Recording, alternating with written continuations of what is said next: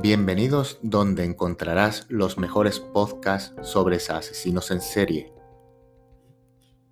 Vamos a tocar el caso de uno de los más famosos asesinos en serie en Estados Unidos, el payaso asesino, el hombre que tuvo en jaque al FBI y a la policía durante muchísimos años y que escondía su rostro bajo la apariencia de un inofensivo payaso.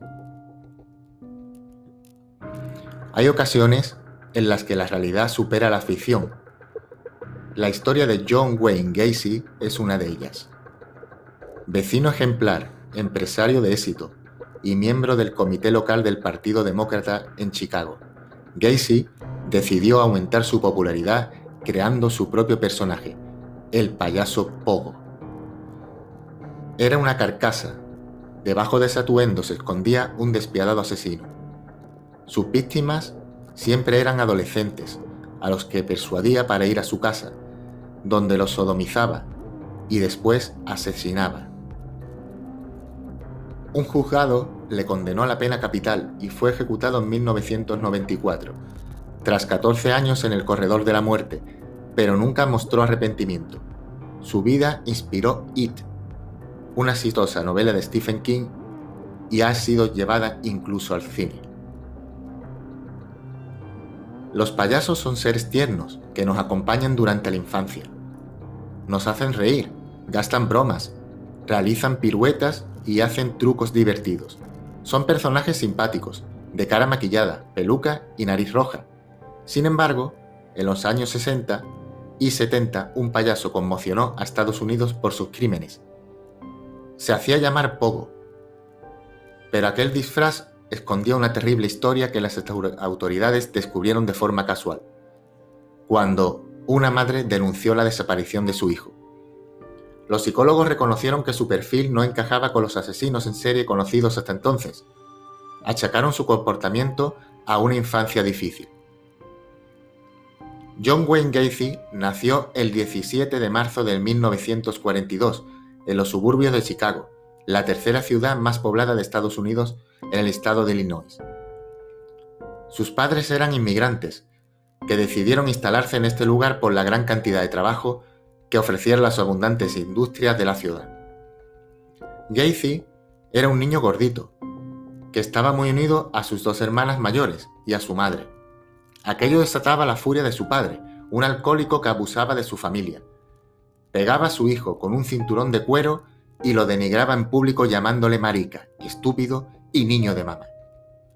Cuando éste tenía nueve años, un amigo de la familia abusó de él sexualmente, pero el pequeño Gacy guardó silencio.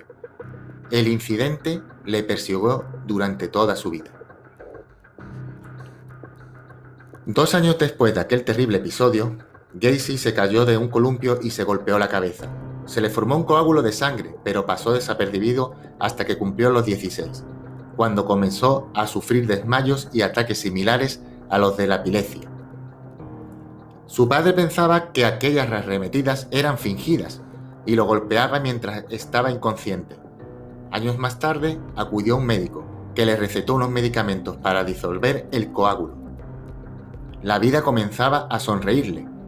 Solo, fue, solo fue un espejismo.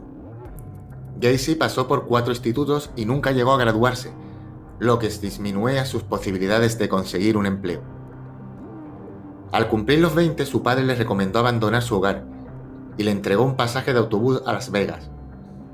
Gacy consiguió trabajo en una funeraria, pero apenas duró tres meses. Estaba obsesionado con observar los cadáveres que debía custodiar. Regresó a Chicago, se matriculó en una escuela de negocios y se graduó. Aquello le ayudó a conseguir un empleo en una fábrica de zapatos, aunque tuvo que mudarse a Springfield, otra localidad de Illinois. Allí conoció a la que sería su primera esposa, Marilyn Myers, con quien se casó en septiembre del 64. Pronto ascendió al cargo de supervisor, sin embargo su vida privada seguía siendo desastrosa. Gacy se mudó a Waterloo, en Iowa, donde la familia de su esposa tenía un restaurante, en el que ocupó el cargo de gerente. Es el momento en el que comienza a sentir atracción por los adolescentes, El historiador colombiano Esteban Cruz narró en el libro Vampiros, caníbales y payasos asesinos que intentaba chantajear a los jóvenes del establecimiento para que le practicaran sexo oral. Su historia delictiva comenzó en el 64, cuando violó a Donald Warges, un niño de 15 años. Le condenaron a una década de cárcel que no cumplió, al obtener la libertad condicional tras 16 meses en prisión. Aquel suceso le supuso el divorcio. Tras abandonar la cárcel, Gacy fundó una empresa dedicada a la construcción con la que se enriqueció. Compró una casa en un barrio exclusivo de Chicago y allí se encontró con una antigua compañera de colegio con dos hijas, con la que comenzó a compartir la vida. Convertido en empresario de éxito, se inscribió en el Partido Demócrata y decidió aumentar su popularidad creando un personaje, el payaso Pogo que se hizo famoso en las fiestas de niños y en los hospitales infantiles de la ciudad, donde regalaba globos, peluches que pagaba de su bolsillo. Sus vecinos lo tenían por un ciudadano ejemplar, aunque se quejaban constantemente del olor a putrefacción que emanaba de su vivienda. Gacy le contestaba que él mismo se ocuparía de limpiar las cañerías. Sin embargo, el origen del hedor era bien distinto. El hallazgo fue casual. La madre del adolescente, Robert Piest, denunció su desaparición. Puso a la policía tras la pista de Gacy, del que aseguró había ofrecido un trabajo a su hijo.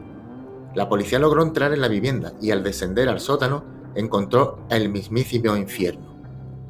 Bajo una trampilla se apilaban media docena de cadáveres en diferentes estados de su composición. Hallaron otros cuerpos en un río muy cercano. Entre el 72 y el 78, el payaso Bonachón violó y asesinó a 33 niños, aunque él mismo reconoció que la cifra podía ser superior. El juicio comenzó el 6 de febrero del 80, pero Gacy nunca colaboró, por lo que fue imposible localizar el paradero de algunas víctimas. Sus abogados alegaron que sufría graves perturbaciones mentales, algo que desestimaron los informes parciales, la prueba más concluyente fue la confesión de Jeff Rignall, un adolescente que logró escapar de Pogo y que narró la tortura a la que fue sometido. Explicó que contactó con él en la calle, le ofreció marihuana, subió al coche de Gacy y este le cubrió la cara con un pañuelo empapado de cloroformo, para dejarlo inconsciente. Era su modus operandi. El 13 de marzo fue declarado culpable y condenado a muerte. Gacy se convirtió en una macabra celebridad que recibía la visita de profesores universitarios, estrellas de rock y mujeres que se sentían atraídas por su historia. En su celda colgó decenas de pinturas que se retrataba vestido de payaso y que vendió por importante suma de dinero. Tras 14 años en el Corredón de la Muerte, el 10 de mayo de 1994, se le suministró una inyección letal que acabó con su vida. Le faltaba una semana para cumplir 53 años. Sus últimas palabras fueron, Bésenme el culo, nunca sabrán dónde están los otros cuerpos.